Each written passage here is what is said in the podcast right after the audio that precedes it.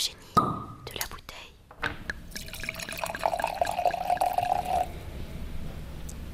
Première attaque, on a ces notes de petits fruits rouges. Puis là, quand on le prend en bouche, très bon tanin, mais ils sont encore très présents.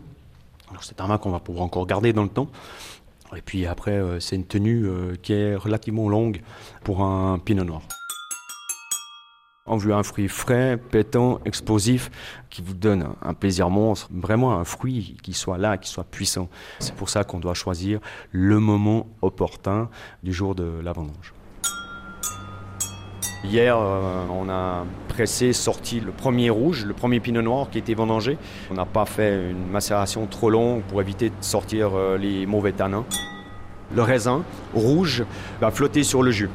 Donc on extrait le jus, c'est ce qu'on appelle les jus des coulures, qui sont très fruités. Et puis après, on va presser le marc. Et là, vous avez les jus de presse, qui sont beaucoup plus tanniques. Donc ce matin, euh, j'ai fait des essais pour euh, voir les dosages de jus de presse que je vais mettre dans les jus des coulures. hein. C'est juste magnifique. On a un, fruit, une explosion de fruits dans le pinot nord du domaine Croix Duplex, qui est juste magnifique. Il n'y a pas de bois sur ce vin. C'est pas une vinification en barrique. hein. Tout ce qu'on veut, c'est garder le fruit et la, fraîcheur. Parfait. C'est des vins juste magnifiques. L'été, euh, avec un bon rôti quand il fait chaud, le boire un peu plus frais, pas à température ambiante, c'est l'idéal.